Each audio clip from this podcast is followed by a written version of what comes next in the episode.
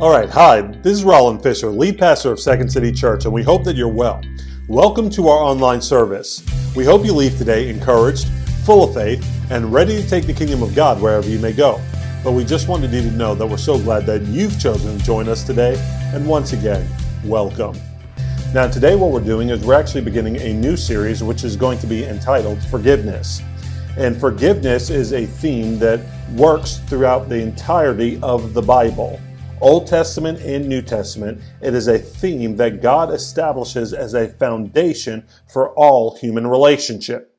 Human relationship with God and humanity, as well as our relationship with one another. And its importance cannot be underestimated in our daily lives, both as individuals and as a society at large.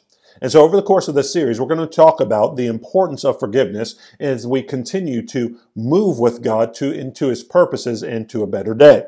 And so, today we're going to begin this series by entitling this message "The Great Debtor Society." The Great Debtor Society. And we're going to focus on this statement that we will be expressions of the grace of God when we remember the great debt that Jesus Christ paid for us. We're going to break the message down into three parts. We're going to talk first about the Great Debtor Society. Secondly, we're going to talk about who has the greater debt. And then finally, we're going to talk about the reality of our debts being fully paid. And isn't that good news for everyone out there who has got some bills to pay? And the world said, Amen. All right. So before we do that, let's pray.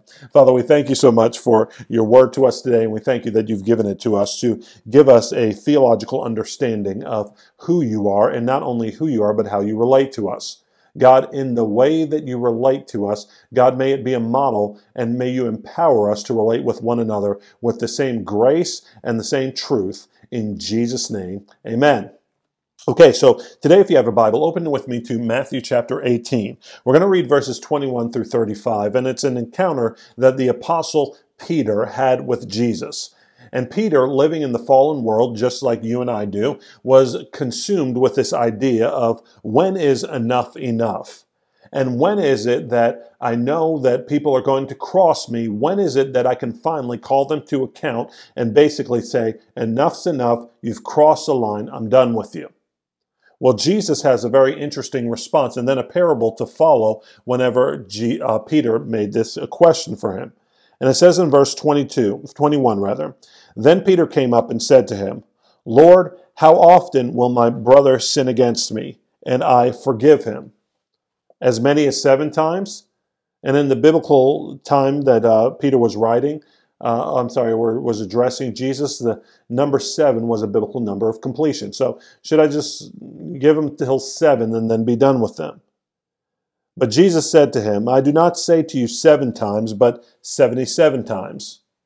So Jesus was saying, um, it's not enough that you just have this number or this threshold that you get to and then therefore cut people off. He says, not as seven times, but 77 times, meaning as often as somebody comes to you in humility and asks for forgiveness in repentance from their sin, he said, you should forgive them.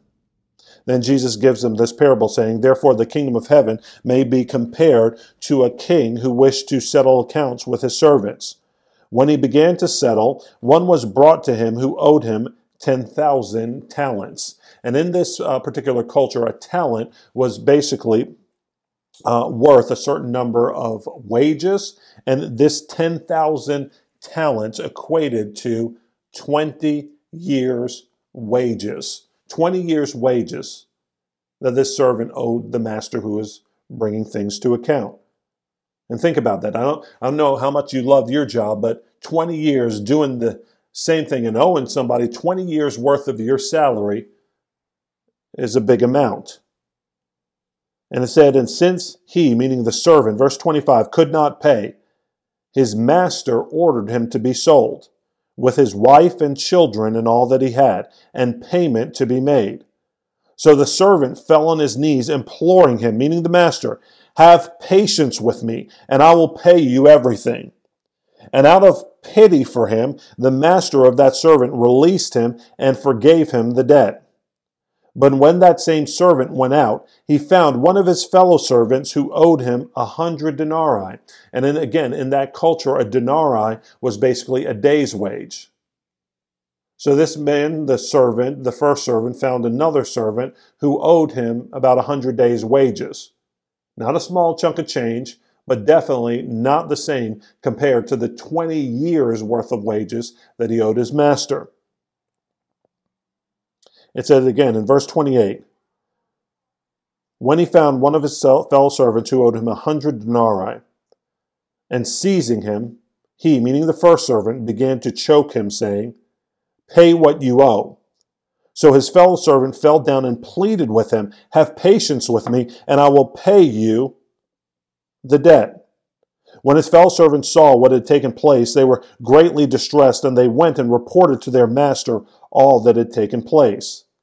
Then his master summoned him and said to him, You wicked servant, I forgave you all that debt because you pleaded with me. And should not you have had mercy on your fellow servant as I had mercy on you? And in anger his master delivered him to the jailers until he should pay all his debt. So also my heavenly Father will do to every one of you if you do not forgive your brother from the heart. And so what we see here is that it is a hypocrisy of sorts. It is in this debtors, great debtors society, and it's not just the 2,000 years ago that Jesus was addressing it, but it was, it's also the great debtor society in which we live today. There's a hypocrisy that rises up uh, of sorts because we don't realize not only the debts that are owed to us, but also the debts that we owe. And the truth of the matter is, is that we are all great debtors to whom others also owe debts. We're all great debtors to whom others also owe great debts. And when we think of debt, we think of it as something that we owe somebody financially, whether it be something like a car payment, a mortgage, a school loan, or otherwise. But it's also the honor that we that's someone else's due from us because of some good that they've loaned us to benefit our lives, or quite frankly, in this case, to literally save our lives. And we are in debt to God. We are in debt to God. The understanding of the scriptures, understanding that God is the master, the creator of all heaven and earth, and that ultimately we will all stand before Him one day and give an account for our lives. We will have to answer to God for the way that we've lived. And despite any of the good things that we've done, there is a debt that has been racked up in all of our lives because of our sin before God. Whether it be our adultery, our thefts, our greed, our sexual immorality, our drunkenness, all of these different things are commands that God clearly stated, this is the way that I want you to live life. And we broke those commands by doing these things and various others, and therefore have an insurmountable debt before God that will ultimately have to be paid when we meet Him face to face and when He settles accounts with us at the end of our days. And this is what the scripture is telling us that unless the God of heaven and earth, unless the master who is settling accounts with us takes pity on us. There is no way that we could stand before him, but instead have prison, death, and hell as our destiny. And the sad thing about it is, is that to pay those debts, it, it ultimately never ultimately just affects us individually. When we do what's wrong, it ultimately affects our loved ones as well. Is that not true? If I'm living in drunkenness, that affects my family and friends as well. If I'm adulterous, that affects my family, friends, and church community as well. If I'm lying, cheating, or stealing, if I'm living in pride, and looking down in judgment towards other people that fractures relationships and affects my family, loved ones, and children as well.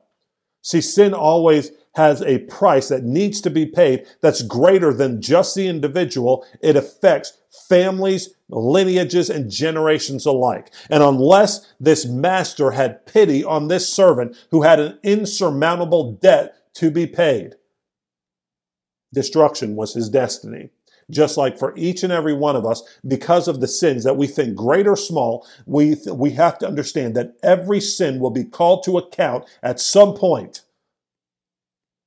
and destruction will be our destiny unless the Master has pity on us. But this is the good news of the gospel. The good news of the gospel is because of Jesus, God sending his own son to live the perfect, sinless life that you and I should have lived. Working signs, wonders, and miracles showing that he was, in fact, God. And on the cross, dying and taking on himself the sacrificial death and the wrath of God that we should have taken for our debts. And because of his innocence, because of his sinless account, he was raised from the dead three days later to give us forgiveness of those debts forgiveness of that sin and new life in him. Unless he had done that, we'd all been, have been doomed. But the good news is that in his pity for all of humanity, in his mercy towards all of humanity, he cries out to humanity far and wide in our cities, in our nation, in the nations, saying, Come and let me cancel the debts that you owe me because of my love and pity for you. I don't want to destroy you. I want to settle accounts with you and give you new life, a second chance in me. That's the good news of the gospel. And it should transform our lives. It should transform how we see God and it should transform how we treat one another. But in this great debtor society in which we live, that's often not our response. Many times our response our, our responses once we've received the goodness and the mercy and the pity of God towards us is to forget it when we relate with other people. And we are rough with others when we forget our own debt before God. And at the heart of the gospel, we need to understand that forgiveness is not actually having to look over or not deal with sin, but the heart of the gospel is Jesus Christ, who alone was completely innocent, proactively pursuing reconciliation, offering forgiveness and healing to those who would falsely accuse and ultimately murder him. And we forget that. Whenever someone else has offended us or someone else has sinned against us, much like this uh, uh, first servant had a debt that was to be paid by the second servant who owed him a hundred denarii. Instead of responding to the world around us with the same mercy that God showed towards us, what we do is we have a tendency to exalt ourselves in judgment, superiority, and condemnation towards others who have failed us. And just like the first servant, we treat our fellow man harshly, roughly, choking the life out of them by our judgments towards them when we forget our own debts before God. Because somehow we think that another man or another woman's debt is greater than our own. What our spouse did to us is more injurious than what we did to them. How our children responded to us is more injurious than any way that we've ever failed them. That the way that our boss overlooked us for that promotion is more detrimental than the lack of effort that we put in at work for them. We have different scales for ourselves and other people. And when we forget the debt that we owed God, that was paid by His pity, His mercy, and His grace, then we're rough with other people. And without a biblical orientation regarding forgiveness, cries for even things like righteousness and justice, buzzwords in our community right now, but they're biblical words. And may we never scorn that which is biblical when it's biblically defined. But cries for righteousness and justice turn into cycles of vindictiveness rather than the healing that Jesus offers through his gospel. And the damaging cycle of vindictiveness was expressed well by a man named Alan Jacobs when he said, When a society rejects the Christian account of who we are, meaning that the reason we exalt this idea of forgiveness today is because of the forgiveness theme that was perpetuated in the good news of Jesus. It wasn't something that was self evident. It wasn't something that always existed in humanity, but our humanity was bettered by the good news and the gospel of Christ. And when a society rejects, Alan says, the Christian accounts of who we are, it doesn't become less moralistic, moralistic but far more so, meaning far more so, less moralistic. Because it retains the inchoate sense of justice but has no means of offering and receiving forgiveness. The great moral crisis of our time is not, as many of my fellow Christians believe, sexual licentiousness, but rather vindictiveness. Social media serve as crack for moralists. There's no high like the high you get when punishing malefactors. But like every addiction, this one suffers from the inexorable law of diminishing returns. The mania for punishment will therefore get worse before it gets better. And what he's describing here is this parable that Jesus communicated played out. Whenever one person who was a debtor before God, in a cry for justice, doesn't actually have forgiveness in their purview, then what happens is that vindictive, vindictiveness is the result.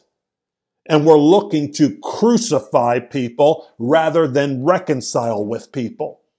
We're looking to exact from them the debts that they owe us in the way that the ways that they failed us rather than actually coming to a place of pitying them for the ways that they've done things and actually calling them to repentance like Christ called us to repentance and offering forgiveness upon that repentance. That happens in marriages, friendships, communities all the time. And the result of vindictiveness even goes into the church when people feel like others have failed me. I've been carrying the weight of keeping this community together. I've been carrying the weight of seeing this good news advance. And what have the rest of you done? You owe me for where your good standing with God right now. Not remembering the debt that we ultimately were excused of before God. And when that happens, the relationships that we so desperately need will be cut off if we are all full of judgment and offense towards others. But the truth that we need to embrace, as seen in this parable that Jesus gave us, is that if we continually hold people in our debts because of what they've done to us or how they've failed us, whether in a marriage, a friendship, or a community, God will ultimately hold us accountable for the debt that we have before Him. That was verses 31 through 35 of that parable, right? Whenever the servants saw how the rest of the servants saw how the first servant was treating that second servant who owed him a hundred denarii, they went and reported it to the master. And the master said, You know what? Because you didn't remember the pity that I had on you, now I'm going to hold you to account for the debt that you owe me. And you're going to prison until you pay it all off. What we need to understand is that we are most irritable, isolated, and lonely when we focus on other people's sin rather than our own. Is that not true? That is what I would gladly do because it's easier, costs me less. It makes me feel better about myself when I focus on other people's sin rather than my own. But the result of that is again an irritable, isolated, and lonely life because your judgments separate you not only from the other people, but from God Himself. When the bitterness in soul begins to rise up, not realizing the love, freedom, and grace that's yours when you reflect on the debt that's been paid by Christ Himself. And we're most healthy in relationships when we focus on the pity Christ expressed towards us and the great effort he made to reconcile great offenders to himself through the cross. When that is our focus, rather than the debts that others seemingly owe towards us because of their sin towards us, we focus instead on our debt that we owe God and the sin that in fact we ourselves have committed towards others. We're humbled to know I'm no better than my fellow man. I'm no better than the fellow women who surround me. I am no better than those who I would cast judgment upon because in many other areas, I too have failed and racked up my own debts before God and towards other people. And forgiveness begins with the humility to acknowledge that, found in similar circumstances, but for the grace of God, we have done or might have done similar things to those who have sinned against us. And just because we find ourselves strong in one area doesn't mean that we're not weak in another. And when people sin, they're living out of their weakness that God wants to come and heal and strengthen. But if we think that we are somehow better or superior, then we'll forget our own weaknesses that have actually racked up debts before God and towards others and be harsh with those who've sinned against us. And even if you cannot fathom the sin of others, reflecting on your own debt before God makes you merciful towards others. Even if you can't see yourself ever doing something that someone has done to you, um, to you, towards you. And we've all been there before, right? Saying, I can't believe that person did that. Or I can't believe that person didn't do that, that they should have done. We've all said types, those types of things before. But in the same respect, they could look right at us and say the same thing to us. I can't believe that they, that you have done what you've done or not done what you should have done. Because we're all debtors to whom others owe great debts. But Jesus is giving us a clear path to relationship with himself and others by helping us understand that there is no moving forward in relationships without forgiveness. We need to be sure not to create our own prisons by failing to forgive, but instead ask ourselves the question who do we not need to, like Christ, pursue reconciliation with, offering forgiveness and healing by that forgiveness? Who do we need to pursue reconciliation with? Offering pity, mercy, and forgiveness, even as God's offered it to us. And the reason we need to ask this question is because ultimately, in Christ, our debt has been fully paid. And that's the good news, right?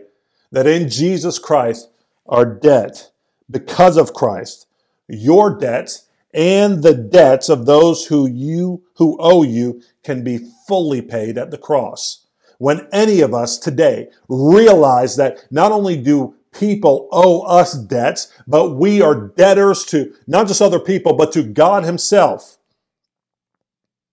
then we can realize that we can be forgiven and that others can be forgiven as well. That we can change and others can change as well. We can get better and others can get better as well, right?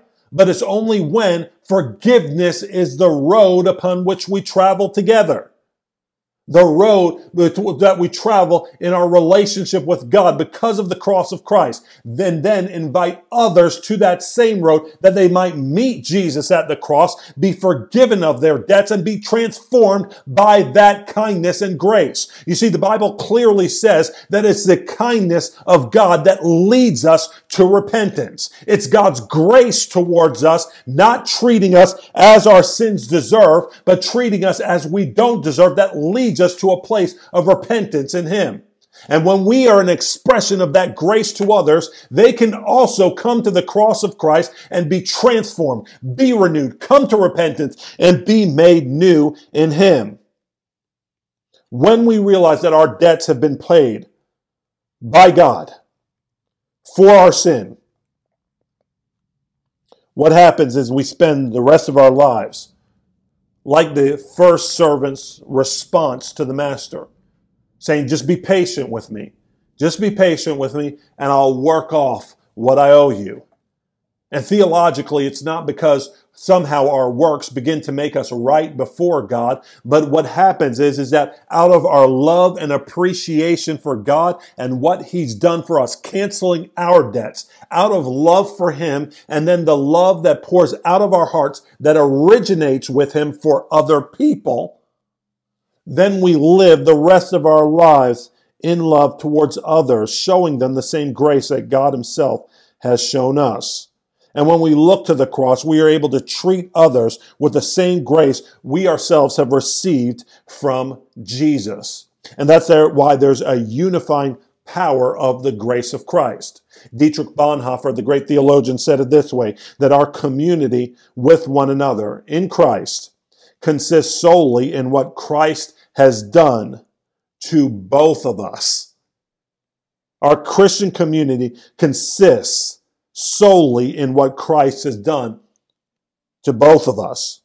That Christian brotherhood is a spiritual and not a human reality. In this, it differs from all other communities. Why? Because there are a series or a community of debtors a bunch of people who are all realizing the great debts that they owe to God and one another. And because they are humbled by those debts, but they're also empowered by the grace shown them that those debts have been canceled in Christ. They're able to build together on the basis of forgiveness received from God and given to one another that enables them to endure and withstand any trial any trial that they'll experience because they are a community of humble faith. And what forgiveness does not mean is that you do not address sin. Remember, the parable that Jesus gave started with the master calling his servant to an account and all sin will ultimately be dealt with. And anyone who says that they belong to the Lord, they need to remember what Paul said in the letter to Timothy. He said, let God's solid foundation remains firm, sealed with this inscription, that the Lord knows those who are his. And though you might be playing a game with other people, you cannot fool God. And God says, anyone who calls on the name of the Lord must turn away from wickedness must turn away from wickedness. And so he says, when you belong to him, I will, when you belong to God, he says, I will deal with the sin in your life. Don't think it's just going to be overlooked. Forgiveness will come through repentance. But understand this as well. People will make mistakes and you have a need to forgive them. This is what Jesus was saying to Peter. How often should you forgive them? Not seven times, but 77 times. Why? Because there's a healing power in forgiveness. There's a healing power in forgiveness that cannot be replicated, fabricated, or faked by the world around us. And I think we saw it in multiple examples over the past several years. Now, many of us have been distraught over this past year when atrocities like the violence against the Asian American community, those of the Pacific Islander descent, have been wrongfully attacked by the hatred and the sin that was in men and women's lives. And that's wrong, and God condemns such a thing. There have been those who though they wanted to do right in the midst of all this social unrest, have been caught in the crossfire of people acting out of a lack of forgiveness and a lack of the ability to realize their own debts and then therefore incur wrath against others. And cities and communities have been destroyed in the midst of the crossfire. That also is wrong. But even years before this past year in the pandemic, there were two instances of quite quite powerful significance that were displayed on the nation's screen. In 2015, there was a shooting in Charleston, South Carolina, in a church that actually was located right across the street, right across the street from the place that I went to middle school. And a young man went in and shot several African American congregants in cold blood and then was arrested and taken to trial. But how did that community and those families of the victims respond? They responded by offering forgiveness and communicating forgiveness to that young man. Why? Because of the supernatural grace of God towards them. They understood their own debts, and therefore they were willing to give it to others. In 2006, there was a man who went into an Amish community in Pennsylvania and murdered several school aged children. And then, after murdering the children, turned around and took his own life. And though the Amish would have been, should have been enraged by such an act, their immediate response, uh, even in the midst of their grief, was to go to the family of the assailant and minister comfort and peace and forgiveness to the family of the murderer because they understood that the basis of their own lives was that they had a debt paid themselves by a crucified Lord who was unjustly treated and who now called them to offer the same forgiveness that they had themselves received in Christ. And so, even as they were mourning the death of their school aged children, they were able to minister to the family of the assailant, who also, they themselves in that family, were experiencing grief. And they experience the grace of God. See, those are the supernatural responses that happen when people understand and remember their own debt before God and then, therefore, are able to give it to others. It's what God's called all of us to in Christ. And so, as we end today, let's commit to this idea of forgiveness, understanding that we're all part of a great debtor society. That really, at the end of the day, who has the greater debt isn't even the question. We're all debtors before God and towards one another because of our sin. And then ultimately, the only hope that we have is in Jesus Christ, who paid the debts that we all owe because of his pity and kindness towards us, and then now calls us to offer that to others, that they also might go free. That we be pursuers of reconciliation and God's peace, because He's called us to be that in Jesus' name. And so let's pray. And I want to first pray for those who feel like, you know what? I've I've tried to live in my marriage, in my friendships, in my community at peace, but I feel like there's been a bitterness rising up in my soul that I just can't get over. And I don't know how to deal with it. I'm so angry at the world around me. But I need to get back to a place where I understand grace because I have a fresh revelation of the grace that God has first shown me that I might be a minister of God's reconciliation and peace to the world around me. If that's you, let me pray for you today. Father, I thank you so much for my brothers and sisters in here today. And I pray that God, regardless of the offenses that have come against them, Father, I pray that in their marriages, in their families, in their friendships, and in their community, that God, they would have freedom and the healing grace of God really awakened in their soul today that by the revelation of the debts that you canceled and paid for them at the cross of Christ, that they might also be willing and have the power of the Holy Spirit to offer it to others for their healing as well. God, I pray that bitterness would not mark our people, but instead reconciliation, forgiveness, grace, and your peace. God bless our people with it all. In Jesus' name, Amen. And for any of you who said, you know what, I know that I've never really given my life or heart to God, and I know that my debt before God is great, but right now, as it stands, I would have to pay it on my own. And I know that I deserve death and hell, but I don't want it, and I'm asking God to forgive me, to cancel my debts today. If that's you, let me pray for you. Almighty God, I thank you for those who you're bringing to repentance and faith today. And would you pray this prayer with me? Almighty God, I admit to you that I'm a sinner. And I admit to you I have racked up a debt that I cannot pay before you. I know I deserve death and hell, but I thank you for sending Jesus to live the perfect life that I should have lived. And on the cross, dying the sacrificial death that I should have died. So that three days later, through his innocence, he would rise from the dead and give me the offer of forgiveness and new life.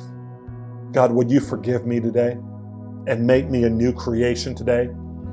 I proclaim Jesus as my Lord and ask you to cancel my debts before you, that I might live a life of love, healing, and forgiveness from this point forward towards you and others in Jesus' name. Amen. Now, the good news is, is if you prayed that prayer, God said He's made you a new creation. So would you go with me to our website, secondcitychurch.com slash new life? There you can find not only resources, but next steps of how to walk out this new life of forgiveness, grace, and truth in Jesus Christ. We're going to continue to talk about these matters in our community groups throughout the week. So if you've not yet been able to find one, please do visit our website where you can find both in person and virtual options. We'll be praying for you, so please do let us know how we can be standing with you. And also think about how you can share this link so that others might be encouraged and strengthened by the grace of God. Invite others with you next week to the service who also need to hear the good news about Jesus Christ. And until then, have a wonderful week in the Lord. God bless you, and we love you.